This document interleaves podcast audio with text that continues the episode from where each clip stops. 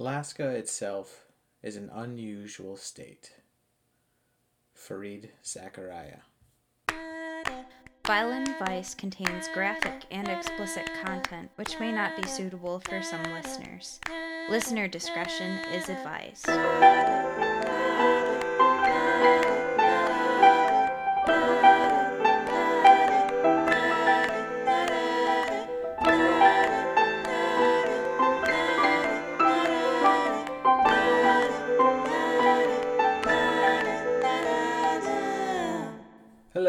Everybody. Welcome to Vile and Vice. I am Jon John. And I'm Audi. Hello. And if you haven't already, please hit subscribe, give us five stars, leave a review. All that stuff helps us just spread our words to whoever you think might be very influential or should hear us or whatever. But, uh, you know, all that stuff helps us out and, you know, lets us know that you're listening. It's fun stuff. Yeah, yeah, yeah. Now, Audi, Yes. I'm gonna be taking us on a bit of a folklore fun workaround type thing. Ooh. Yeah. But as the quote mentioned before, it's gonna be in Alaska.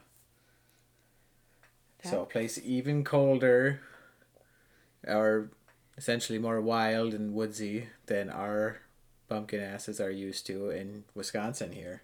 You know, and today's a good day for that because it's negative nine degrees outside, at least where oh, I Oh, for- am. For you, oh, well, it was negative 20 this morning up here, okay? Oh.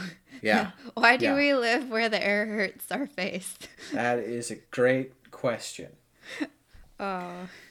Well, I'm going to be telling about this particular folklore monster for the Inuit natives up in Alaska. It'll be when you look at Alaska, there's the part that sticks out way at the bottom in like a weird semicircle fashion.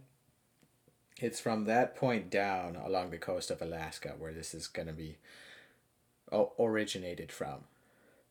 It is a monster called the Kushtaka.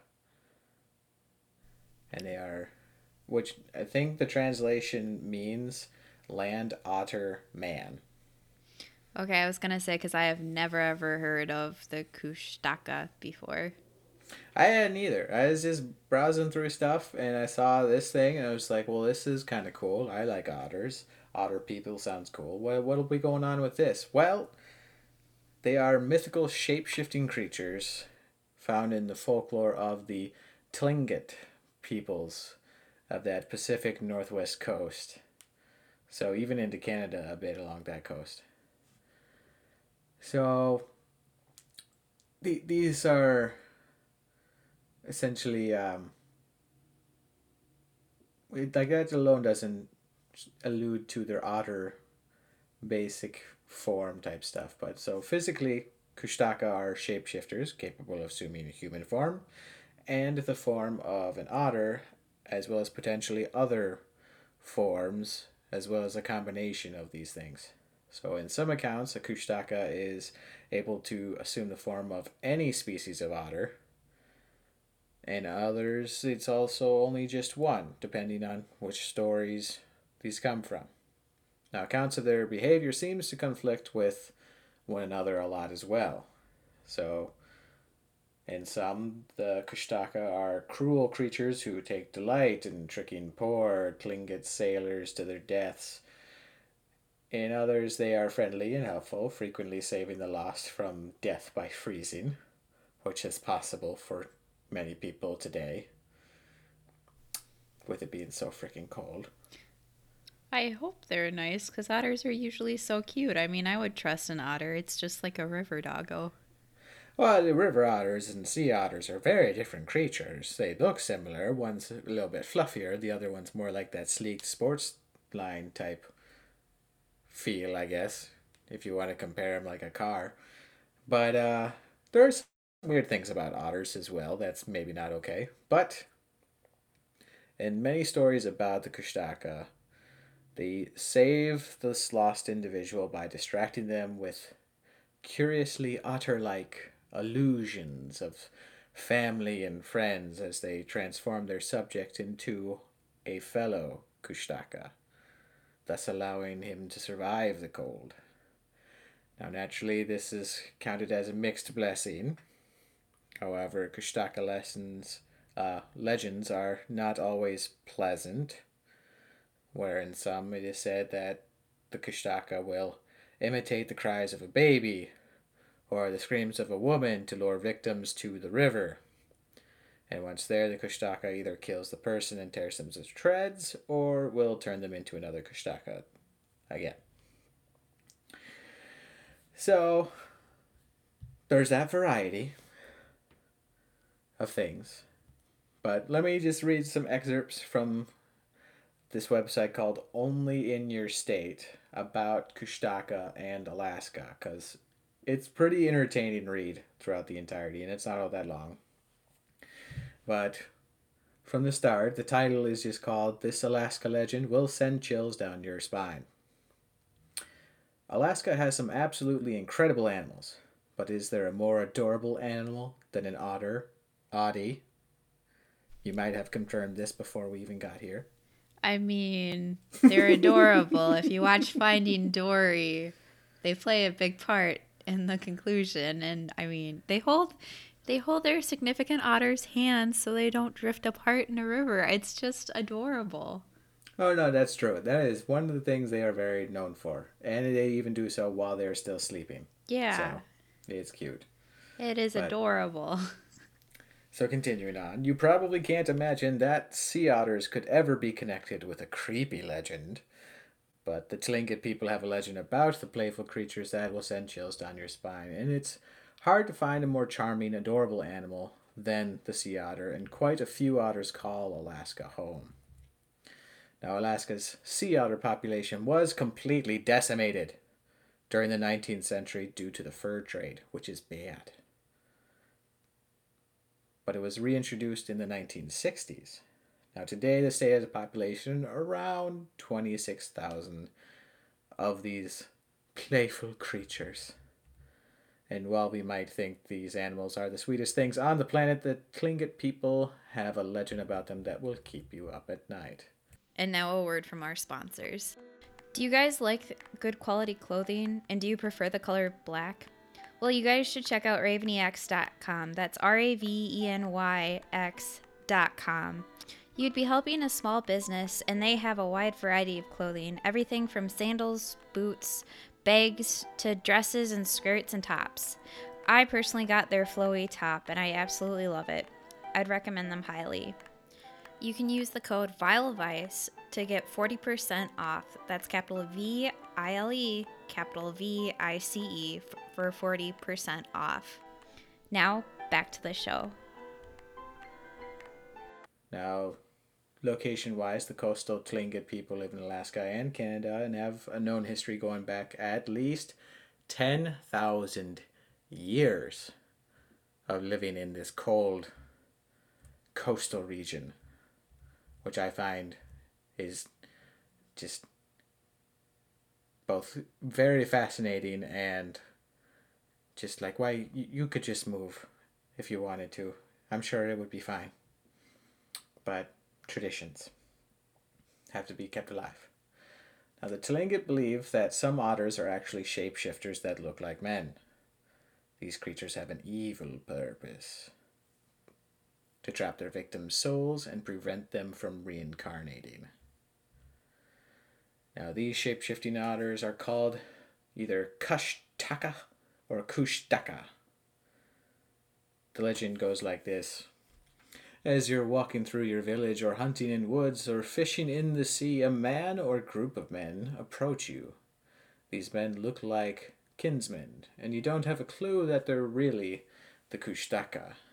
In some cases, these malevolent creatures appear when you're lost or injured and claim that they intend to rescue you.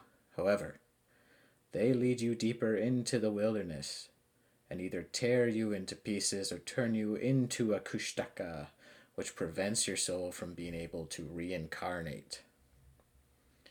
Now, groups of kushtaka are especially dangerous. They might lure you toward them by screaming or making noises that sound like women or children in distress, but once they see you coming, you'll never escape.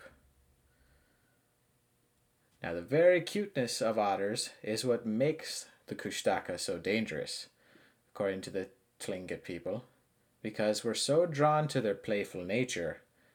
It's easy to miss the fact that these shapeshifters really want to consume our souls and condemn us to spend eternity wandering the frozen tundra. Now, to kind of go off of that though, if I were to ever get kidnapped, it's because somebody offered me a puppy or something like that. Yeah, I can see it. I can see that. Yeah. I mean, they're just so darn cute. Uh, of course, my soul would be st- stolen by the Kushtaka. Mm-hmm. I would want to go say hello. Just like these otters are just playing and then they literally wave you over to come play with them. Who says no to that? Exactly. Monsters. Monsters say no to that. Exactly. Now, luckily, Audi, there is at least one safeguard against a Kushtaka capture. Alaska, Alaska's second cutest animal is the one that's plentiful around the region. Doggies. Doggies, of course. The Kushtaka are supposedly terrified of dogs. Luckily, Alaska has plenty of furry, fearsome sled dogs to keep its villages safe from harm. It said that fire might be another effective way to keep the shape shifting otters away. And Alaskan mothers are fond of this legend and tell it to their children to keep them from wandering too far from home. Have you ever heard of this spine tingling tale? I have not. But yeah. So, a little bit more going into the sea otters as well. There are uh, five important facts to know about otters that I should explain.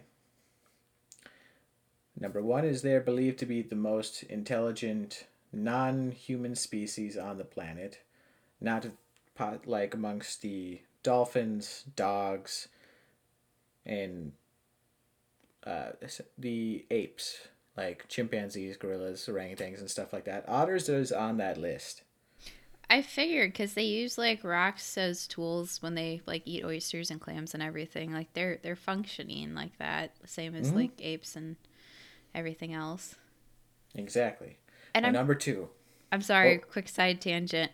I don't know if you have TikTok or not, but there's this dog on TikTok that has different buttons that have words, and like he can say "want ball" or "want food" or whatnot, and like he knows what the words mean and what buttons to push. It's pretty impressive.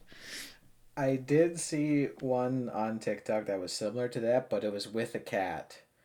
And of course, it had to be sad because the other person in the relationship with the cat was gone and they were saying want them and they couldn't because they were gone. It was super sad and cute.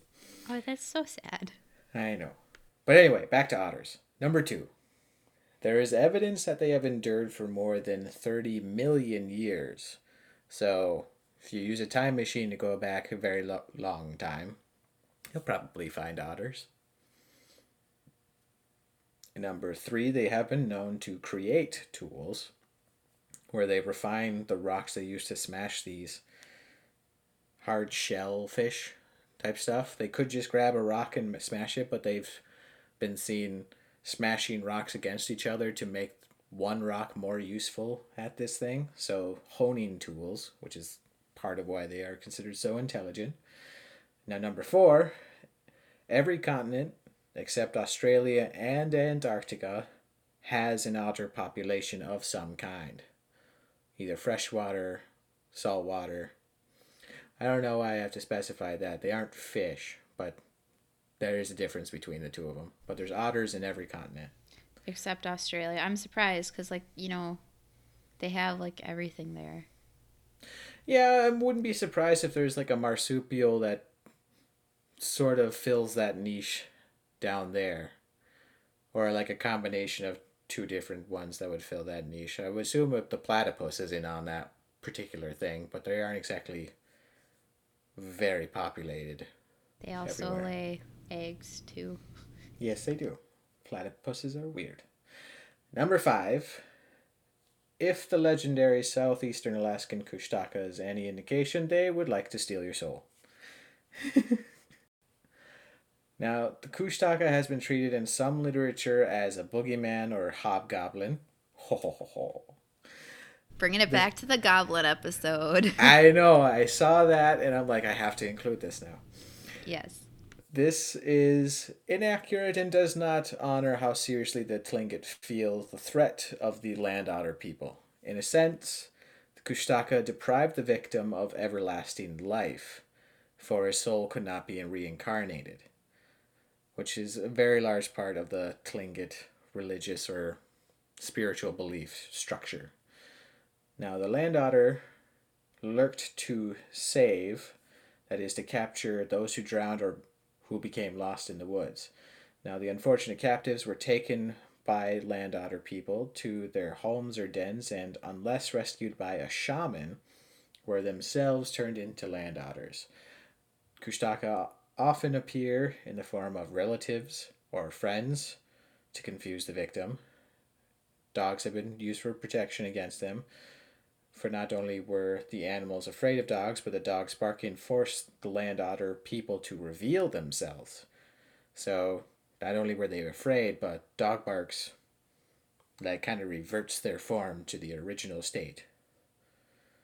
And small children were thought to be the most in danger of being captured by these land otter people and were warned not to wander off from parents or to venture away from home by themselves.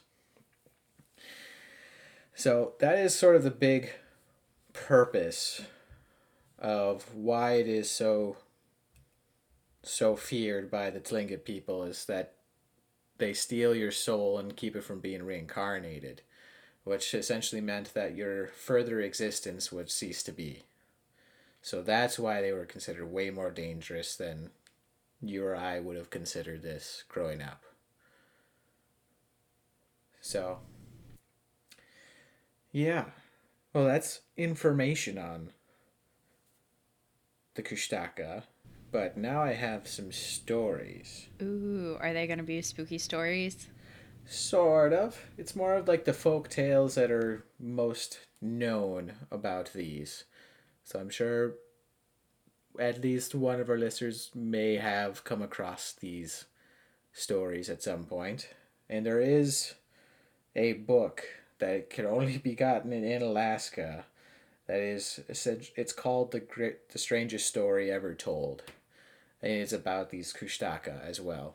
I feel I should mention it, but I looked up where you could possibly buy or bar like borrow like a library from it, and it's only from Alaska, which is weird. I'm sure there's other ways to get it, but like six different searches led me to that. So it was weird, but if you're in for spooky reads or folklore reads, I would suggest it. Now, this story is just one of the many legends of the Kushtaka. The young Tlingit girl I was carrying, taking care of, clutched me, shivering and terrified. Her dark eyes dilated, don't leave me, or they'll take me. Who? I asked. The Kushtaka, she whispered, afraid to say it too loud in case they heard. We had just been told that the house we were staying in had been built on, at least it was rumored, a native graveyard. It was late at night, and the girl who was too scared to sleep. I let her stay on my bed and talked with her about unimportant things until dawn began to shimmer through the windows and she finally fell asleep.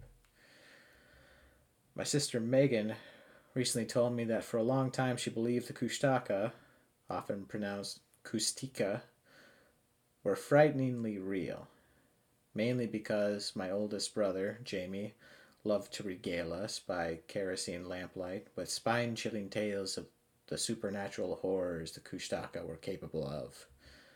Just outside our darkened windows crouched the huge, sinister silence of the wilderness that surrounded us and cut us off from the world. My two little brothers were so terrified to refuse to go out at night alone and had to be accompanied on wood hauling trips after dark. Now an adult, my brother Robin shared with me the memory of our uncle Rory, telling late night Kushtaka stories, during a hunting trip to uninhabited islands deep in the wilderness. One morning, Robin and my youngest brother, Chris, were hunting along the beach and came across a dead animal of some sort, very hairy and grayish. Couldn't tell what it was, but it sure as hell scared the hell out of us. These terrifying creatures originated in native Alaskan folklore, passed down orally for generations. In modern times, the half human, half otter Kushtaka are identified with Bigfoots, ETs, various boogeyman and supernatural beings. They are the subject of horror novels, short stories, blog posts, YouTube clips, newspaper articles, nonfiction books, and conspiracy theorists. A recent book seeking to understand the Kushtaka put it this way The Kushtaka, the mythical shapeshifting creature of the Tlingit people, a beast capable of taking your darkest fears and manifest them into a hellish reality. A horror novel about these creatures also summarize Mark wakes up in his Alaskan cabin alone his greatest fears are realized when he is tormented by the malevolent Kushtaka, the most ancient and evil demon of Alaskan folklore. The battle is not for his life, but for his very soul. Stories of Kushtaka are told to everyone visiting southeast Alaska who ventures out into the deep wilderness.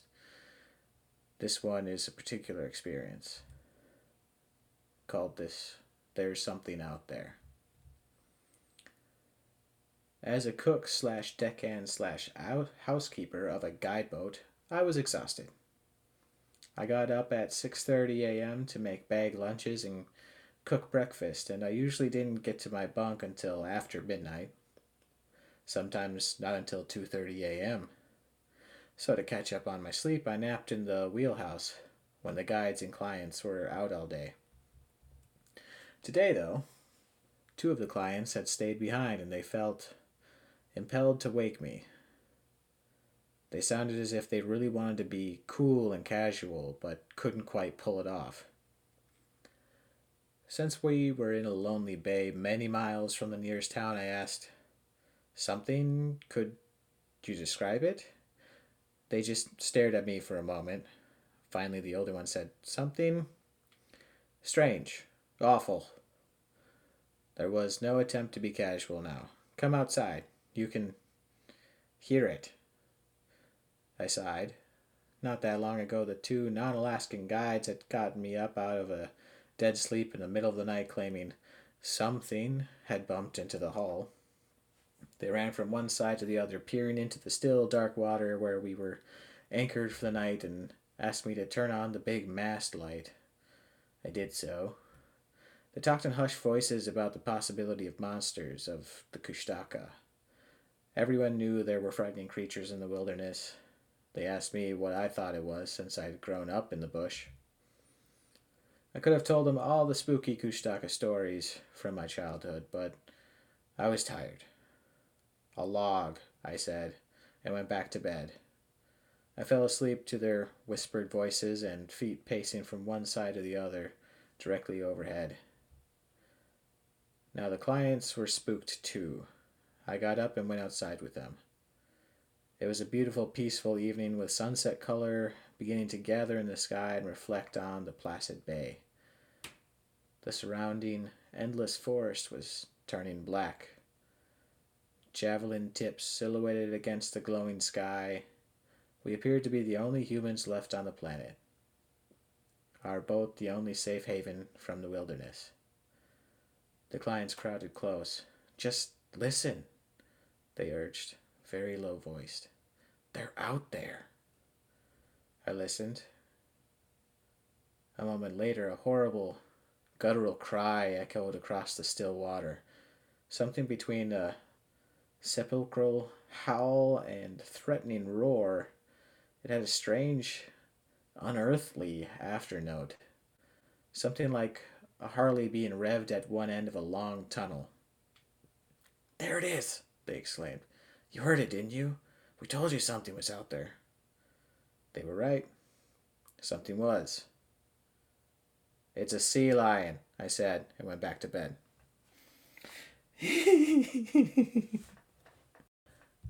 This person could not be bothered to stay awake. No, but still, that tends to be the case. If you're not used to certain wildlife noises or haven't heard them before, they can really freak you out.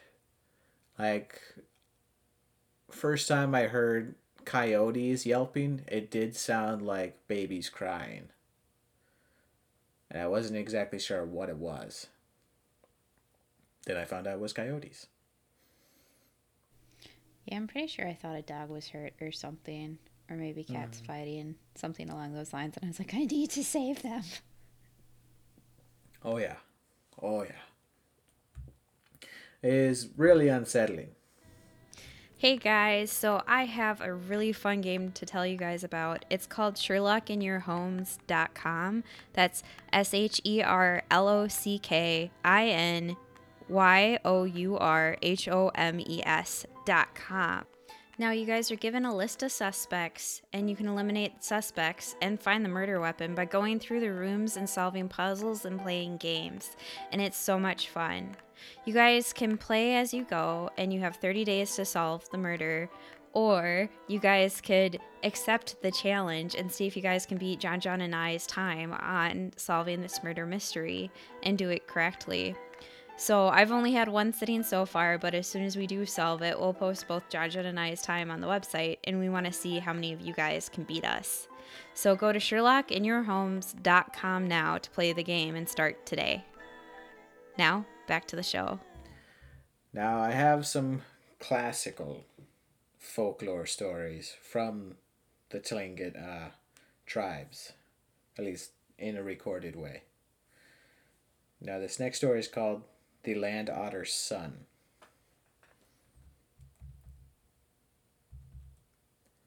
There was a great famine at Sitka, and all the people went halibut fishing. Then a certain man went with his wife to the mouth of Redoubt Bay. He had prepared barks some time before, and when they got to this place, they made a house out of them. They fished for a long time, but caught no more than one or two halibut a week. By the end of two months, they had little to live on except shellfish and other things picked up at low tide. One evening, they caught a small halibut at their fishing ground. They cooked a piece of it and put the rest on the drying frame in the brush house the man had constructed outside. Next day, they heard a noise, as if something were being thrown down and moved about. The woman said, What can that be? Then her husband went out and was astonished to see two medium sized devilfish lying there. He wondered how they got gotten up from the beach.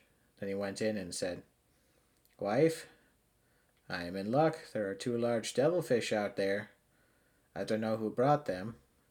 Tomorrow morning we will take them and see if we cannot catch some halibut. The person who brought them here is very kind, for I have been hunting everywhere vainly for bait. The woman sat down and considered. She said, Do you know who brought them here? He said, No. Then she said, I will tell you who brought them here. Don't you remember that my son was drowned a year ago, and no one has seen anything of him since? It must be he who has taken pity on us because he sees how poor we are. I will call his name if I hear anyone whistle tomorrow or any other night, for I know it is my son. So the woman spoke. In the morning they went out with these devilfish and caught two halibut. Evening came on. After they had reached home and it was dark, they began to cook some halibut. Just as the woman was putting something into the pot, a person whistled behind the house. Then she said, We have longed for you, my dear son. Come in. Don't whistle around us.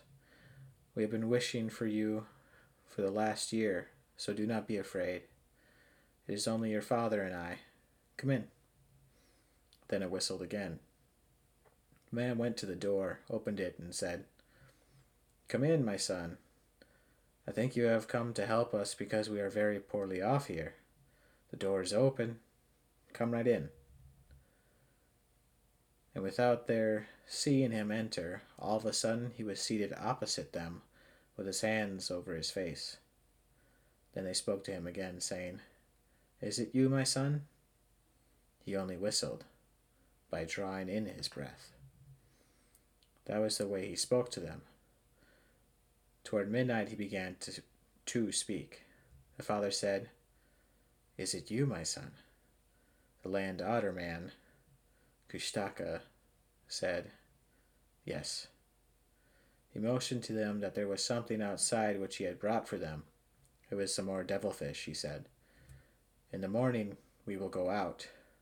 The woman gave him a pillow and two blankets for the night, and he slept on the other side of the fire. So early in the morning that it was yet dark, he took his father by the feet and shook him, saying, Get up, we will go out. He told him to take his fishing line, and they carried down the canoe. Then the land otter man stepped in, and his father followed. His father gave him a paddle. Canoe went flying out to the halibut ground.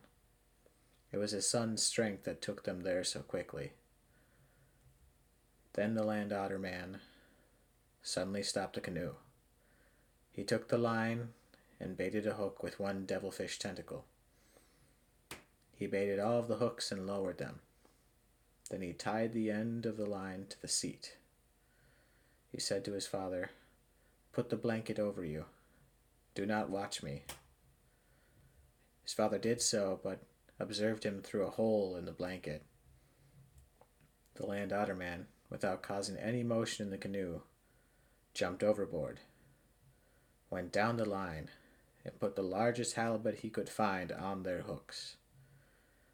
When he came in, he shook the canoe, and his father pretended to wake up. He gave the line to his father, who began to pull up. Very many big halibut began to come up, which he clubbed and threw into the canoe as fast as he could. Then he turned the canoe around and started for home. The canoe was full. On the way, the land otter man was in the bow holding a spear. After he had held it there for a long time, he threw it. His father could not see that he had thrown it at a large seal. He brought it close to the canoe, gave it one blow to kill it, and threw it into the canoe. When they came ashore, it was almost daybreak. Then, motioning to his father that the raven might call before he reached shelter, he ran straight up into the woods. Now, the man's wife came down and began cutting up the halibut. By the time they had it all into the house, it was dark. The same evening, before they knew it, he was with them again. Then the man took some pieces of raw halibut, cut them into bits, and placed them before him. He turned his back on them and ate very fast. He could only eat raw food. About a week later, they told their son not to go into the woods at night, but to stay with them. So he did. When he wanted to go fishing, he would awaken his father while it was still dark, and they would start off. Each time they brought in a load of seal, halibut, and all sorts of things. They began to have great quantities of provisions. After that, they began to see his body plainly. His mouth was round, and long hair had grown down over his back to his buttocks. He took nothing from his father and mother but raw food. Some time after they began to pack up to come to Sitka, he now talked to them like a human being and always stayed with them. He helped load their canoe, and his father gave him a paddle. Then they set out. The land otter man in the bow his father in the stern, and his mother in between. When they came to Povorotny Point, the woman saw the shadow of her son's arm moving, his hands, which held the paddle, being invisible. She said to her husband, What is the matter with my son? He does not seem to be paddling. I can only see his shadow now. So she moved forward to see whether he was asleep or had fallen into the water. Her son was not there. The blanket he had around his knees was there, but he was gone. She said to her husband, Your son is gone again. And he replied, I cannot do anything any more. He is gone. How can I bring him back? So they went on to Sitka. When they came to Sitka, they reported all that happened. The father said, My son helped us. Just as we got around the point of he disappeared out of the canoe. So his friends gave him a, a feast for him. Illis' father's name was Saki, and the place where they fished for halibut is now Saki Idi. So that was like a good, like friendly story of these otter people. So the son was the otter people. Mm-hmm. Well, the son had drowned, and so otter people, I guess, took him and made him an otter po- people so he would survive. Got it. And he just couldn't go to Saki. I think he couldn't be around people. Then how? But since they were secluded, like uh, large groups of people and stuff like that, because dogs. Okay. Oh, oh, okay. Gotcha. Gotcha. Okay. Now, the last two I have, this one is also from like the same group of stories. This one's called The Land Otter Sister. Also set originally in Sitka. A man set out from Sitka to a certain camp with his children in order to dry halibut. Again, halibut. For in those days that was how they got had to get their food. It was springtime. Then too they had stone axes and used small half baskets for pots in which to do cooking. His wife and children spent all of their time digging clams, cockles, and other shellfish down on the beach and, and laying them aside for future use. The man, in the meantime, was hewing out a canoe with his stone axe. They had a hard time, for they had nothing to live on except the things picked up at low tide. Many years before this man's sister had been drowned, but so long a time had passed that he had forgotten her. She, however, had been taken by the land otters and was married among them, having many children. From around a neighboring point she was watching him. Her children were all working to collect a quantity of food. After this, the woman's husband told her to take a lot of food to her brother. All the land otter people are called point people.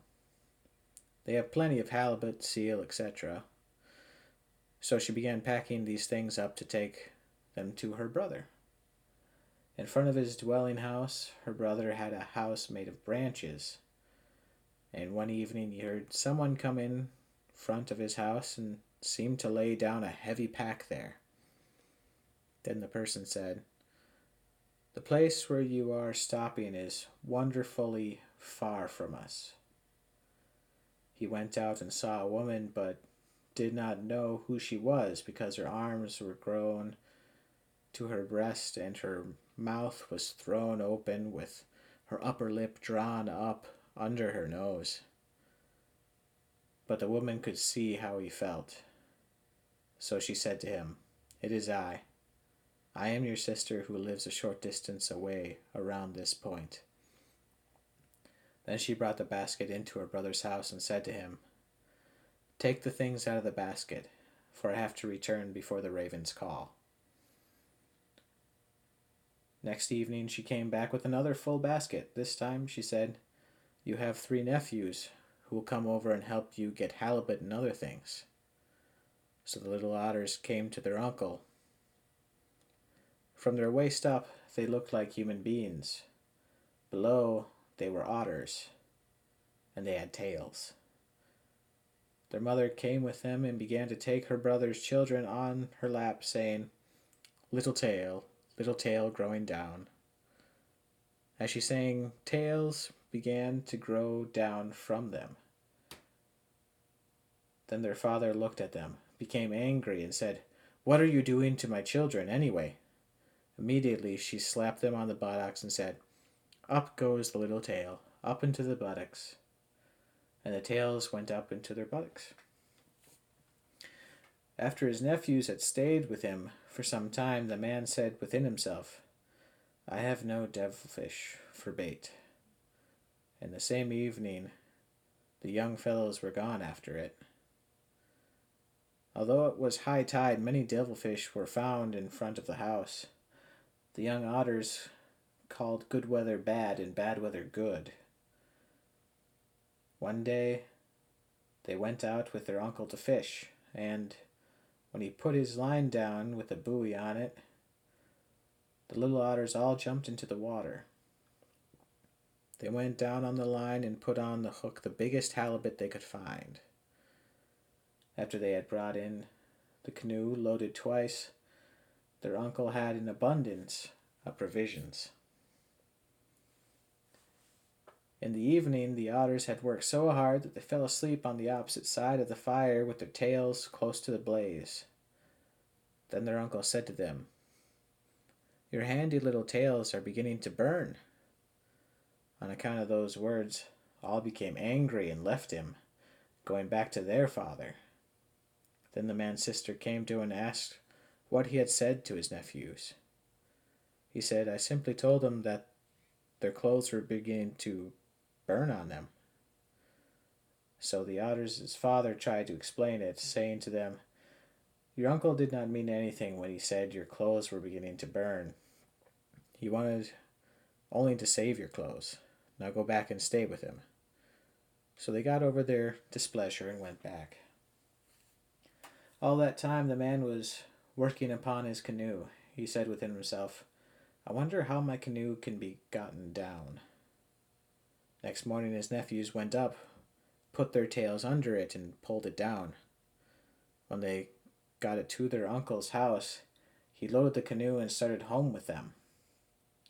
But quite near his town, he missed them out of the canoe. Then all the people there wondered where he could have gotten a canoe load of such things as he had. He gave everything to his friends. Then his wife said to the people, Something came to help us. We have seen my husband's sister who was drowned long ago, and that is the way we got help. Afterwards, he went back to the place where he had received assistance, but saw nothing of those who had helped him. He hunted all about the place from which his sister used to come, but found nothing except land otter holes. He became discouraged and gave up searching. The end. So that one was sort of an in between of just good stuff and possibly scary things. Yeah. Because, I mean, his sister tried to give his children tails and turn them into land otters as well. Yeah, but it was just her boys that were land otters that mm-hmm. disappeared, mm-hmm. right? Yep but she was one, her husband was one. So they don't have to make more land otters by finding victims and stuff like that. So I don't know. It's a weird, spooky di- dynamic. Yeah, a little bit. Yeah. Now this one's a little darker. And this is the last one I have for today. This one's called The Land Otter's Captive. Several persons once went out from Sitka together. When the canoe upset and all were drowned except a man of the Kiks-Adee, a canoe came to this man, and he thought that it contained his friends, but they were really land otters. They started southward with him and kept going further and further until they had passed clear around the Queen Charlotte Islands. At every place where they stopped, they took in a female land otter. All this time, they kept a mat made out of the broad part of a piece of kelp over the man they had captured until at length they arrived at a place they called Rainy Vigin, Rainy Village. At this place, the man met an aunt who had been drowned years before and had become the wife of two land otters.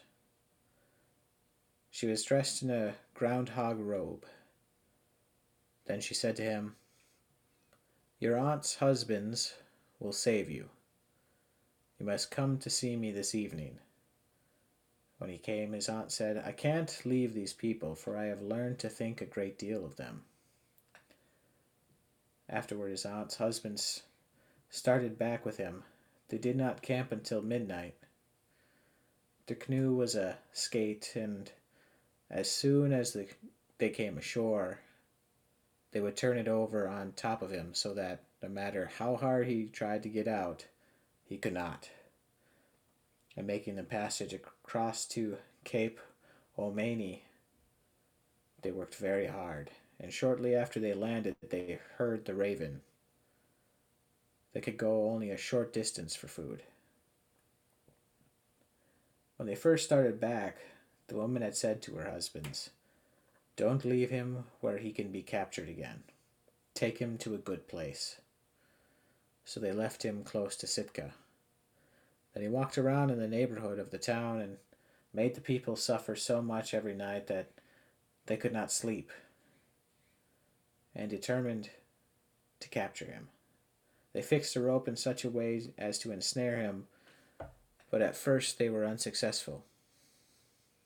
Finally, however, they placed dog bones in the rope so that they would stick into his hands dog bones being the greatest enemies of the land otters.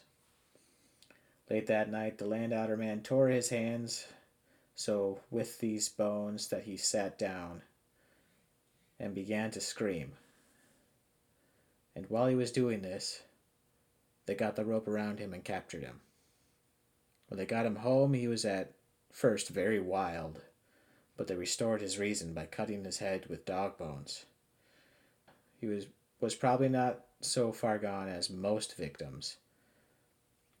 Then they learned what happened to him. After this time, however, he would always eat his meat and fish raw. Once, when he was among the halibut fishers, they wanted very much to have him eat some cooked halibut.